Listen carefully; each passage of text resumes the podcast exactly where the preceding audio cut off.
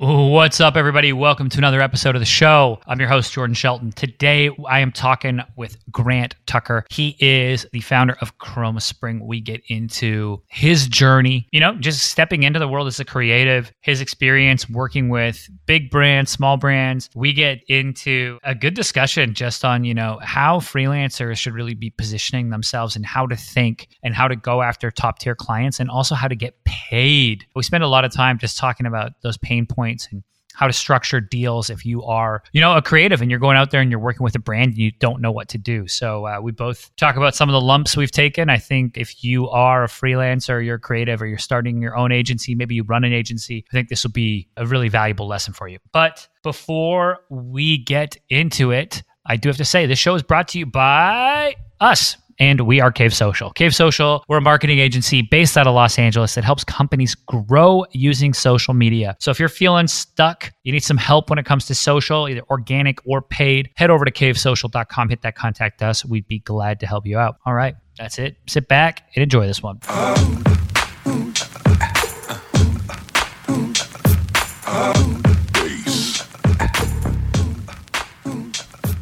What's going on, everybody? Welcome to another episode of the Mind Your Marketing podcast. Today, I am sitting with Grant Tucker. He is the founder of Chroma Spring. Grant, how you doing? Doing pretty good, man. How you doing? I'm good. I know uh, you and I have been connected on Twitter, I think, at first, and have gone back and forth on there for probably the better part of a year talking marketing. So I'm excited to have you on the show. I know we got a lot to talk about. yeah, we, got, we, got, we got a lot of things that I think that people would get a lot out of especially yeah. smaller creatives that are that are trying to make that jump. For sure. And before we get into the tips and tricks for freelancers, I want to pass the mic to you to just tell your story of how you got into this crazy game of marketing and then where you're at now, launch of the new brand, etc. Yeah, so I started shooting kind of out of necessity. I shot concerts and things like that to sell I didn't know what it was at the time, but it ended up that you know that was content marketing because I was trying to sell my T-shirts that I started making in high school, and they they stopped selling. So I was like, you know what? If I go if I go to these concerts, like I can get people to go to the blog just like the hundreds does, and then maybe I can get one of the rappers to wear the shirts, and then you know I'll be a millionaire after that. And that was my idea at the time. and then you know that was you know over a decade ago, I guess. So it was like when I was like 16. And then I ended up actually getting a cease and desist for that company because I didn't research the name. So that was, was a colossal failure. But eventually that turned into me getting a job as a social media manager at a catering company right out of college. So I got it about a month before graduation because I got fired from my call center job at Best Buy just because I hanging up because I didn't want to get yelled at over VCR installations. So that was the worst part of all of it. I did that for about a year or so. I tried to quit multiple times just because I wasn't, you know, really enjoying it that much.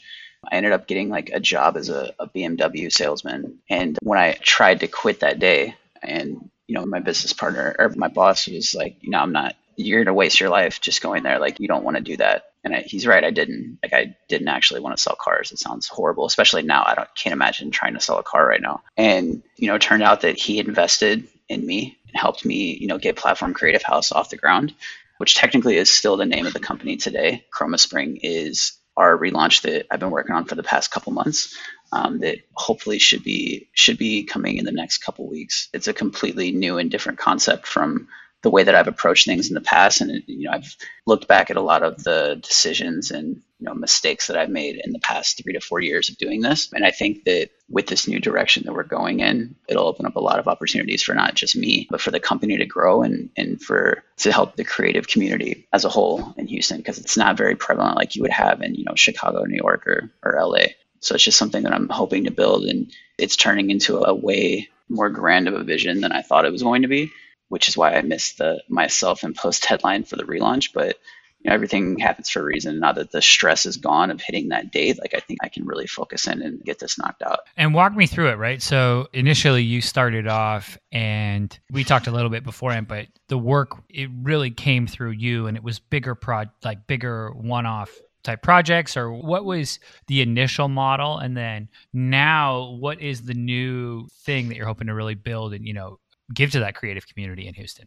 See, I mean, originally the the company was meant to be something that you know we could help i guess local small businesses get popular on social media because that's a that's what everybody wants right? So we did a lot of you know campaign videos and things like that for some startups locally so just some local businesses and then as time went on and you know i started working with finish line like you said a, lot of the work started coming directly as a result of what i was posting on instagram and then, you know, over the years, that led to a pretty big concentration in footwear work, which I had never really seen before. So, like, I thought it was cool. Like when I when I first started, I was like, oh yeah, these, you know, I'm working with all these brands. Like, this is crazy. Like, I'm getting all this free stuff, but I was making like no money.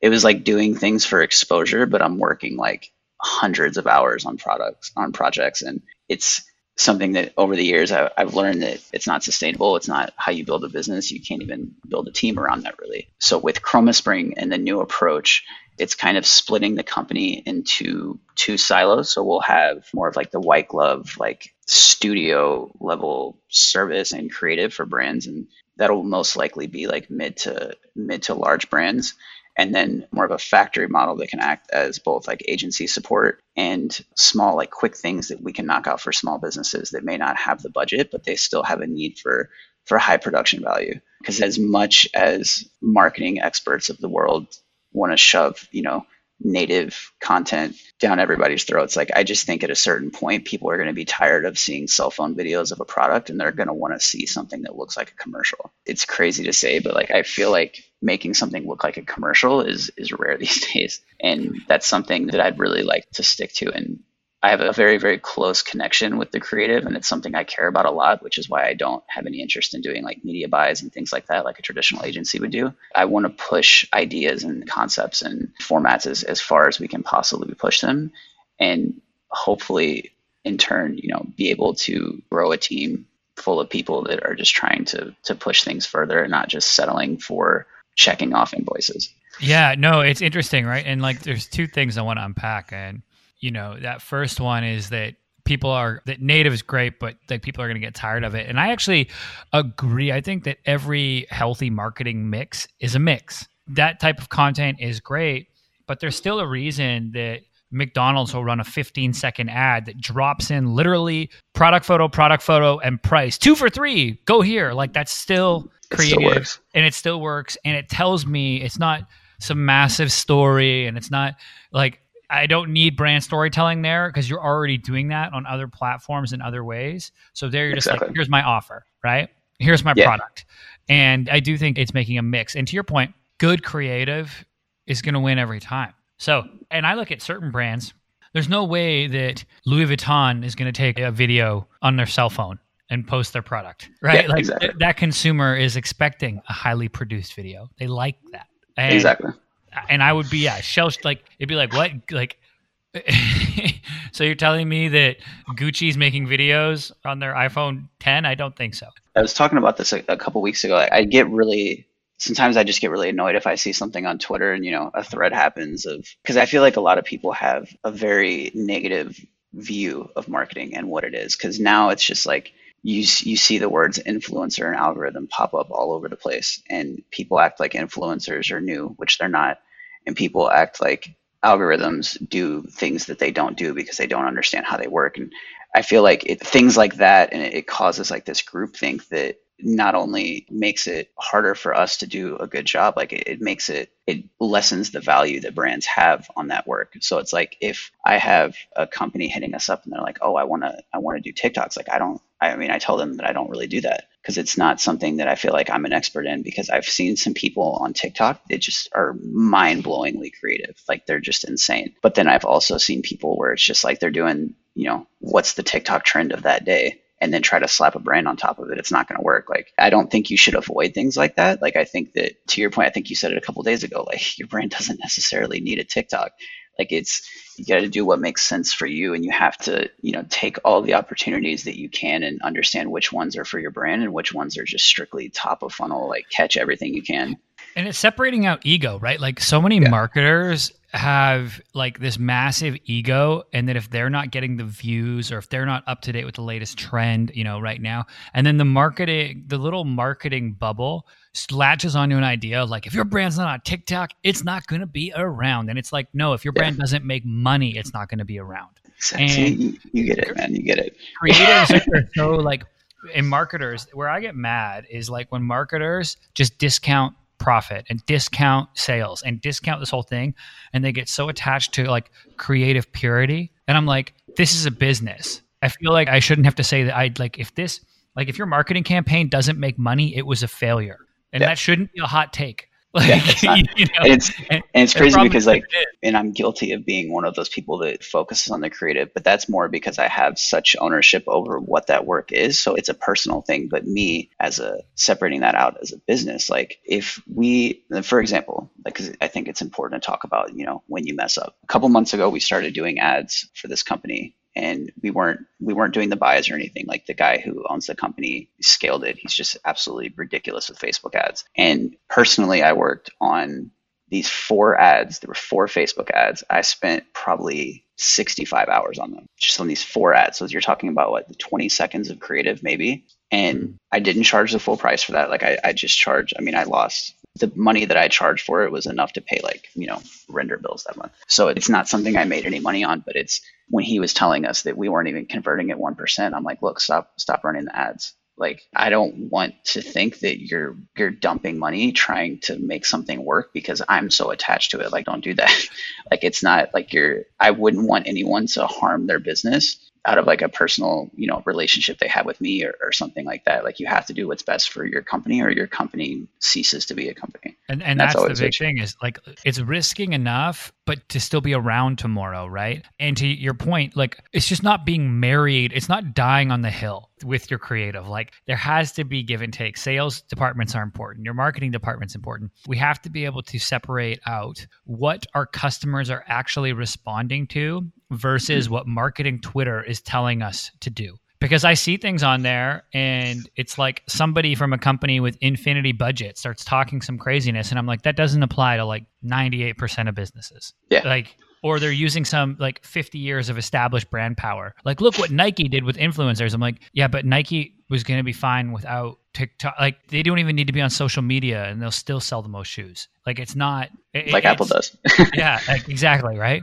So I think that's just interesting. And that leads me back to the initial point, which I want to talk about freelancers and really the allure of working for big brands and how it might be a little bit i think the messaging might be misguided out there that you have to work with like some recognizable brand and you have to do that to like establish yourself quote unquote i just wanted to get your thoughts on you know balancing exposure versus like you know quote unquote getting exposure versus maybe just working with a great local business that pays the bills and where to put efforts on. If you're you know if you're starting off as a freelancer where do you go? That's a tough one because it's, it's a huge catch 22 like and it's really hard to tell people not to go after brands because that would just be ridiculous. Like if you have the opportunity to work with a big brand do it if it's something that you know first and foremost make sure your business is good. Like make sure that you have enough to keep things going and probably not do the things that i do. Like i try to push things as, as far as i can and sometimes i don't i don't hit that and i make i make too big of a commitment as far as like a creative goes and then you know it works out in the end but it's very very stressful you know during the entire process but it's like a lot of people don't realize that these big brands are going to pay you the least amount of money. And especially i think it's very very important as a freelancer to understand how much a business costs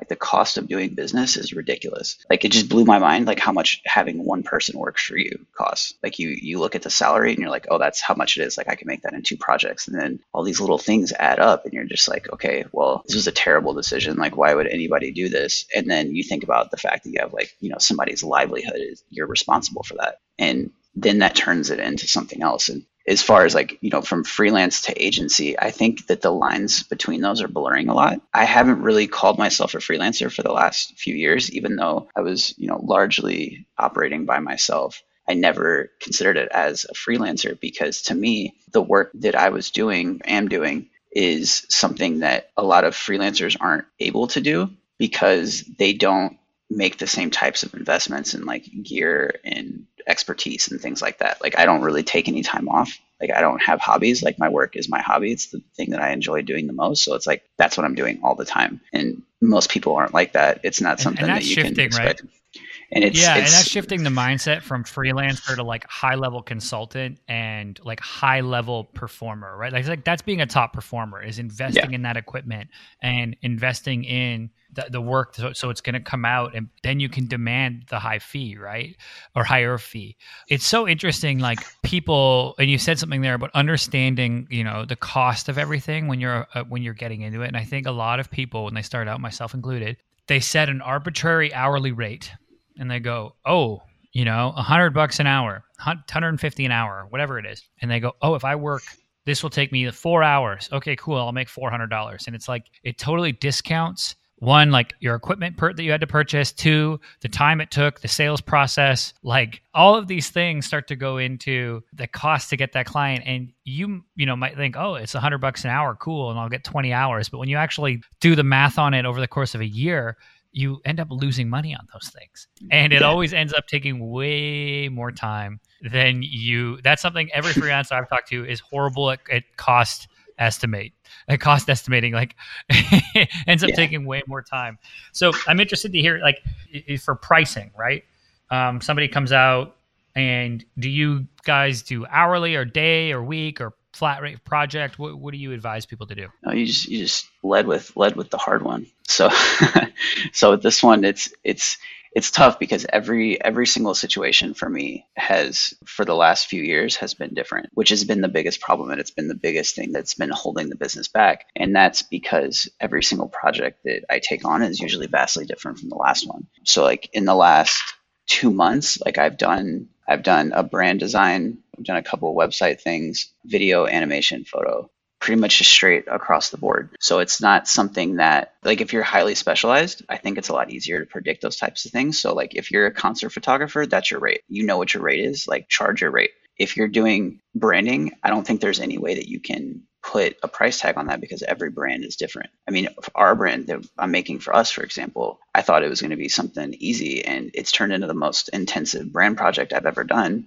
And I created, you know, three retail brands from scratch last year for a cannabis company. So it's like every single project is going to change. And I think that it's more of having those costs of running your business and hopefully growing your business, having those in the back of your mind at all times to give you a context to to pull from. So even though it's not something where you can give a definitive answer like you need to do this, you need to do this. I think that's what messes a lot of people up because they're looking for that quick answer and I just I don't think there is one. I don't think anybody's fully figured out pricing. I think they've figured out what they can get away with themselves. Like yeah, and I think there's something interesting there about like balancing your passion and your specialization versus keeping the lights on. Yeah. And an example of that would be like, you know, we've had down cycles and somebody comes and like, "Hey, will you build us a website?" And we can do it. And but I don't like that. It's not what we're specialized in. I'm not like it's not that great of a product. I don't think that we deliver on websites. Like I think it's fine to be mm-hmm. completely candid with people listening. Like I think we can design a good website. It's but there are people who do it. That's their gig. You know, like that's their specialization. And it's like, okay, I'm sure Derek Jeter is a good golfer, but that's not what he does. yeah, right? exactly. And I feel like that sometimes, but I also am like, we got to keep the lights on, and this is a good project. So Mhm. why would we, you know, I'm not going to turn that away. For myself, at least we got to a point where I took a fundamental shift and I said, okay, I'm no longer doing that. And I'm going to find partners who can handle that. And anytime that stuff comes in, I'm going to hand it to them as specialists and then just make, you know, make a commission on it. Which I think But is the, the best way to do it.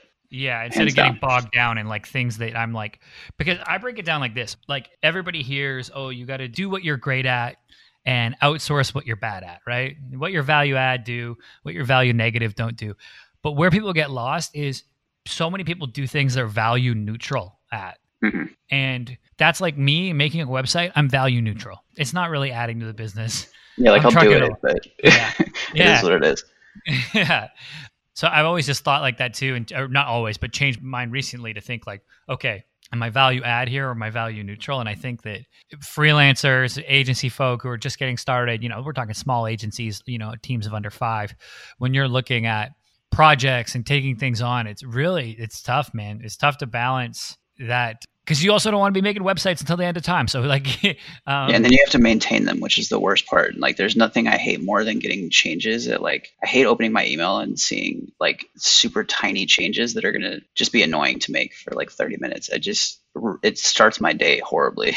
so it's like it's not something I want to do. But I think the big thing that people focus on and and it's something I've been thinking about a lot lately since we're you know building this this model that is essentially three parts in in one company because it's going to be B2B, B2C, and then it's split between the size of the companies between that. So I don't know if you would fully break that up, but to me, it's it's something that's that's different. And I feel like if and you want to establish yourself and you want to compete on price and you want to do things for cheap, you better have the scale so that you don't lose the money on that. You need to be able to get these things done quick and cheaply. If you're doing something where you're just charging a ton of money, you better be absolutely amazing. Like that needs to be like your specialization. So it's like anywhere in between that i think is is finding the sweet spot for people. And it's you know I, I feel like there are certain things that people need to understand. There there is work that is beneath their expertise and it's finding out what that is. And you have I've in the beginning you have to say yes to everything. I, everybody always says you have to say yes until you can say no. And like i couldn't say no until a couple years ago.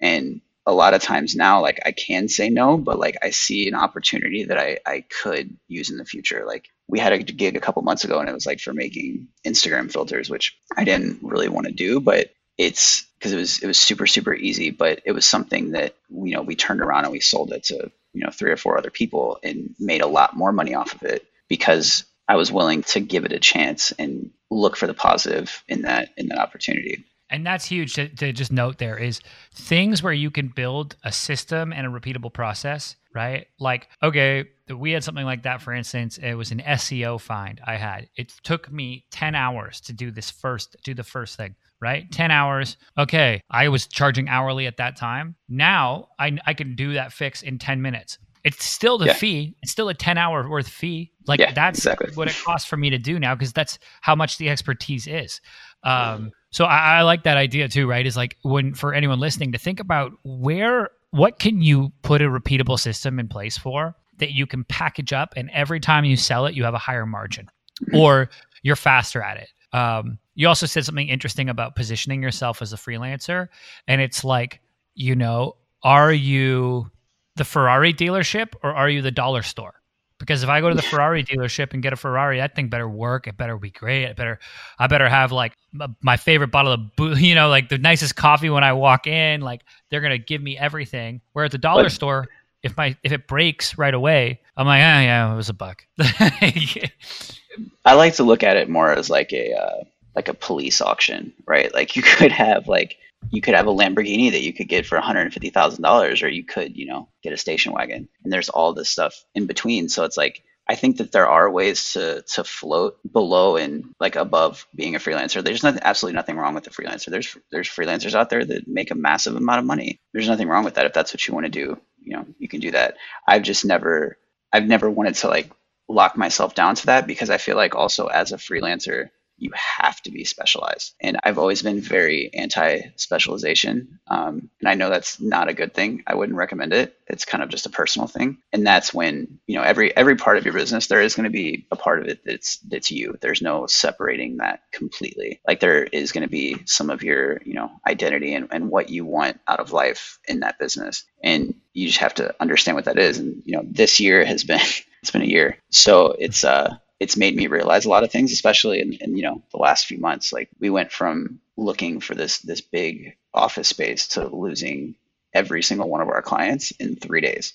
And then I, I wow. built it back up. Like I lost a hundred percent of all of our like billables for the rest of the year in the course of an hour three days after we were looking for offices. And, you know, we're like, we're back good now, but it's something that like you have to be ready to take those swings. And like, I feel like as a freelancer, you're not as prepared for those swings because you're thinking about yourself as a freelancer. You're not thinking about yourself as a, as a company that can offer value to other companies.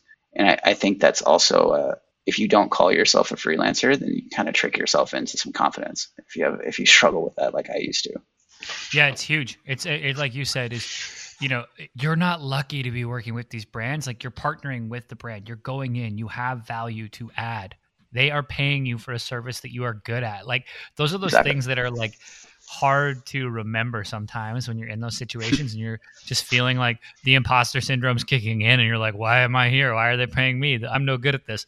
Like you said, I, positioning yourself as a company and thinking like that, thinking like the company will help you out. Yeah, because it's like I'm not even I'm not gonna lie, like that that day, it was the worst day of my life. Like I can't even like just thinking about that day just is is hard because it was and it was clients that like I've worked with for a long time and like we were making a lot of money for these clients, but it was just like it you know it happens and you can't be mad at a business for being a business. So it's you know I, I, I got upset about it. I let all the emotions out and then you know I sat back and I thought about how do I fix this because I don't want to go get a real job. So how do I how do I fix mm-hmm. this and make this better? And, and I think that you know after a couple weeks that started to come together, and you know that's what is turning into Chroma Spring, and it's something I'm I'm really excited about. It's it's interesting too, right? Like that you had to take that lump and then when you're on the ground and you're starting to stand up, like that referee's giving you the seven, eight, yeah. and, and that's when you're like figuring out, like, okay, whoa, I just got knocked out. Like, what is yeah. my next move, right? How do yeah, I avoid like, that again?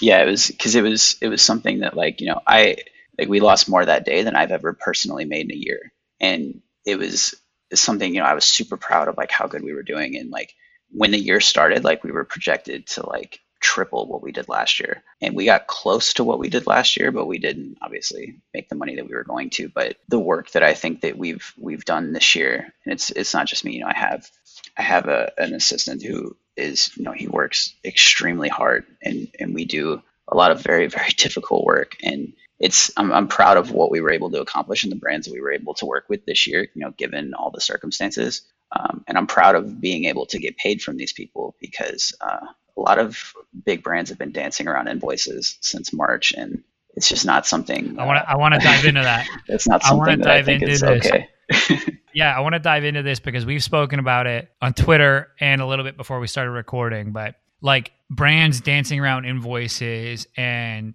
tip like every person who is listening to this who has done a project for themselves like a freelance or their own business like has had somebody jump on an invoice. I don't i haven't met a creative who hasn't had that who still doesn't have an outstanding invoice from 2016 so how do you recommend like or what best practices have you put in to kind of minimize you know the chances of not getting paid? Uh, yeah, yeah. Anything in particular from a process standpoint? Well the first one and the biggest one is don't go into it without a contract um, I was always too lazy to do contracts, and I'm like, oh, it's it's like it's it's not even that much money. Like it's no big deal. Like this company has a ton of money. They're always gonna have a ton of money, and then you know the world stops one day, and these huge companies don't. You know they're they're cutting all their people and just doing all these things to try to not pay people and making up all these excuses. And at a certain point, I feel like you have to, and it depends on the situation. And like like we talked about, it's it's something that you need to understand when you can be aggressive because it's something that if you're dealing with a huge company that could just drown you in court fees and just wipe your company off the face of the planet because you can't afford to beat them in court, it's not worth it. Just, you know, look at it as a lesson and, and keep it moving. But if it's something where you feel like you have leverage and your contract is good, contract is very important. Kill fees are very important, especially if you're doing media stuff.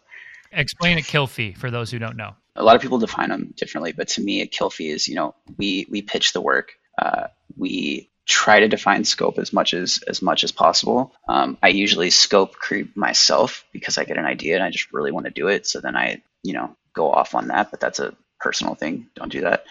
But the kill fee is basically just a fee that is something that the client is liable for if they cancel the job or if they decide to like not take the work. So, for example, like a month and a half ago, we had a pretty decent size campaign that we were supposed to do. We sent the mood boards over, got everything approved, everything else, delivered really, really great work. But they just, for whatever reason, they just decided they weren't going to like anything. And at that point, like I, I had to decide if I sit here and I spend all of this time trying to make them like it, I'm going to hurt my business. If I cut the project right now, technically they're liable for the kill fee because we haven't completed the project, but we should be paid for work that's performed. So the kill fee can either be like if you have something that's scheduled, you have to pay like a reservation fee. Because if I book an entire day to do a shoot and then three days before you're like, oh, we don't need it, I'm not going to find a client to fill my time for that day. So I need to be compensated for that because it was time that was set aside. Usually it's that's a reduced rate, but it can be like a cancellation type of kill fee, or it can be something that's, you know, for work performed. So in pretty much every contract that I do now, if it's something where we're not on the same page after two revisions and a genuine effort, I just don't think it's it's a smart thing to continue with it. And then, you know, that's when you put the verbiage together in, in the contract to keep yourself as safe as you possibly can, but make sure that there's schedules on everything. Um, there needs to be dates for when you're getting paid nonstop. Like those have to be very, schedules very clear.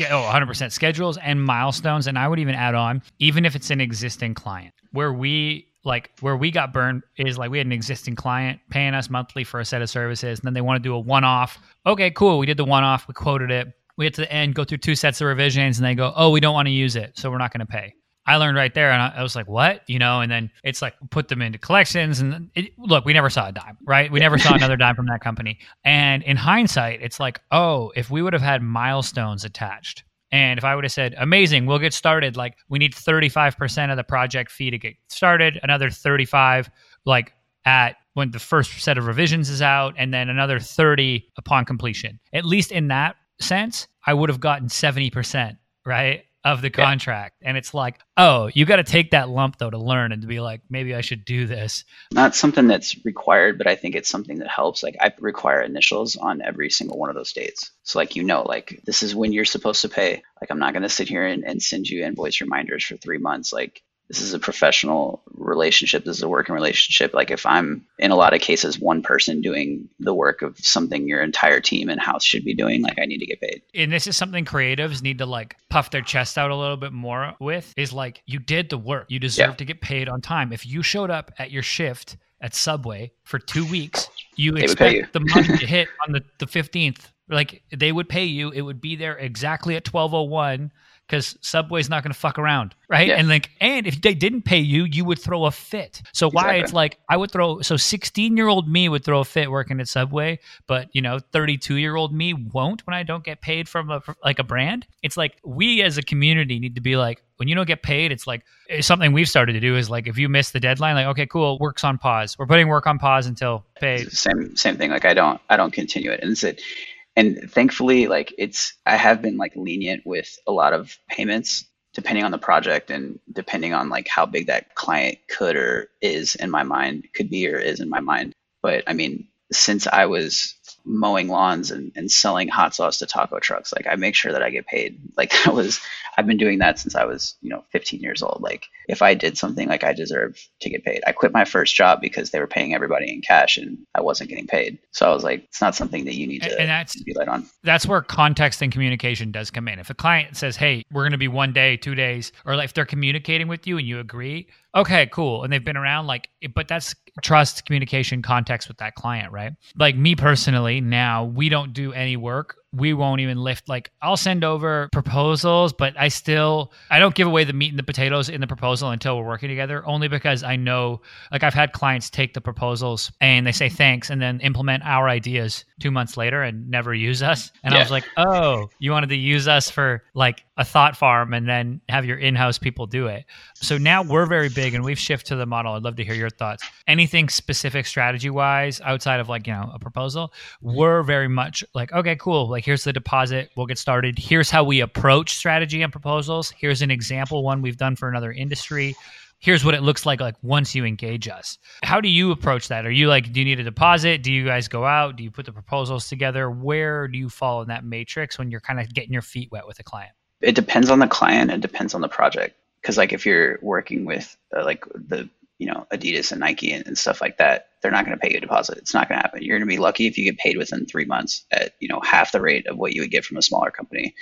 But the thing that I've you know been doing for the past probably say like six to eight months is we require it's it's a flat fee to test to test out an idea. So it's you know I think it's like a thousand dollars for the most part. It's not it's not anything crazy, especially if it's like you know it's a rounding error in a lot of people's marketing budget. So mm-hmm. that's enough to where it it makes it something where we're not just pitching on spec nonstop. And as soon as we we get that, like an MNDA is required. It's absolutely required because I've as much time as I spend on on concepts and things like that. Like if I see it somewhere else, it's just gonna make my head explode. So if it's like I'm not going to be used as an idea farm. Like if you want the ideas, like we're going to be the ones that do it. Or like if it's something I feel like we can't do, then I, I'll connect you with someone who I feel could do it justice. But it's not something where, because I just think that's a, a very slimy way to do business. And I know a lot of brands act that way. I know a lot of agencies, like, you know, they'll hit up other agencies and try to get pricing and things like that. And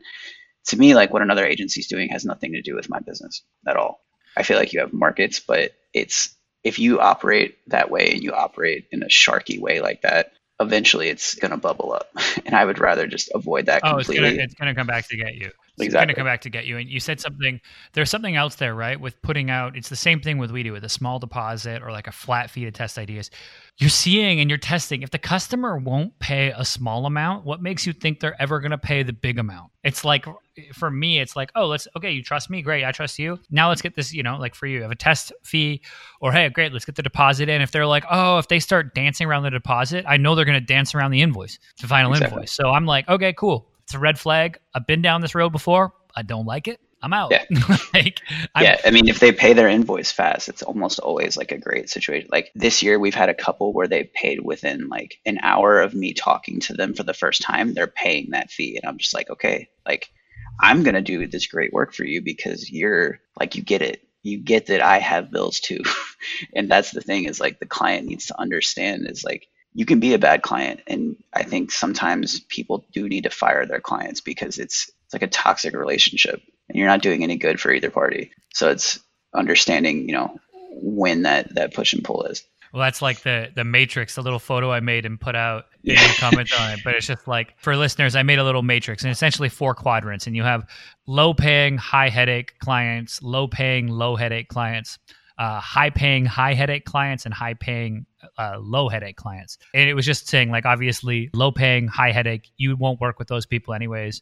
Low headache, low paying clients actually aren't bad. Those people keep the lights on. High paying, low headache, those are the dream like you're saying the people who pay within an hour but where we all get tricked and i'm guilty of it i probably still do it too often is the high paying asshole client taking them on and starting to work and working with them and they're the headache and they're just like they're sucking out your will to work while you're working with them and Yeah, it's, it's it's, it's like, horrible. It's, it's the like, worst. oh. So uh, uh, do this if you're listening to this. Make that quadrant, draw it out, and list out your clients, and be honest with yourself where your clients fit on that matrix.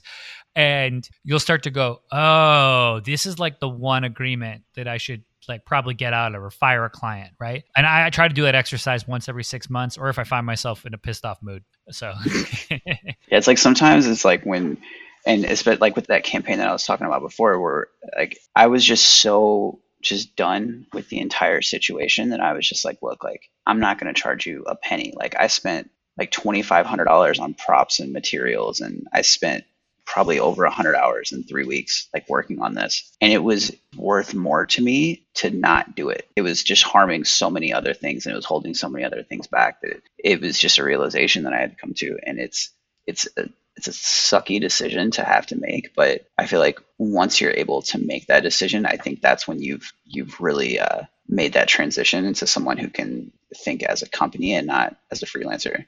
It sounds really egotistical now that I say it out loud, but it's it ha- I- has to happen though. Yeah, It's, it's it not has even. to. It's, you have to think like the company. Right? Yeah. I love it, and I think that's where we'll wrap. That's it, guys. Act like a business. We have to put that cap on. I think it's so important. Grant, thanks for coming on today, man. I appreciate it. Where can people connect with you online and learn more about Chroma Spring? so ChromaSpring is at chromaspring.studio or chromaspring.com if you're not into the fancy domain names. Um, it's going to be ChromaSpring in- on Instagram, Twitter, all that, and then personally at SC Knows, K N O W S. Awesome, and I will put links to all of that in the show notes page. Grant, thanks again for coming on, dude. I appreciate it. Appreciate it. Thanks, man. All right, everybody, that's it for this episode. As always, please hit like, share, subscribe. I'm your host, Jordan Shelton, and I'll catch you next time.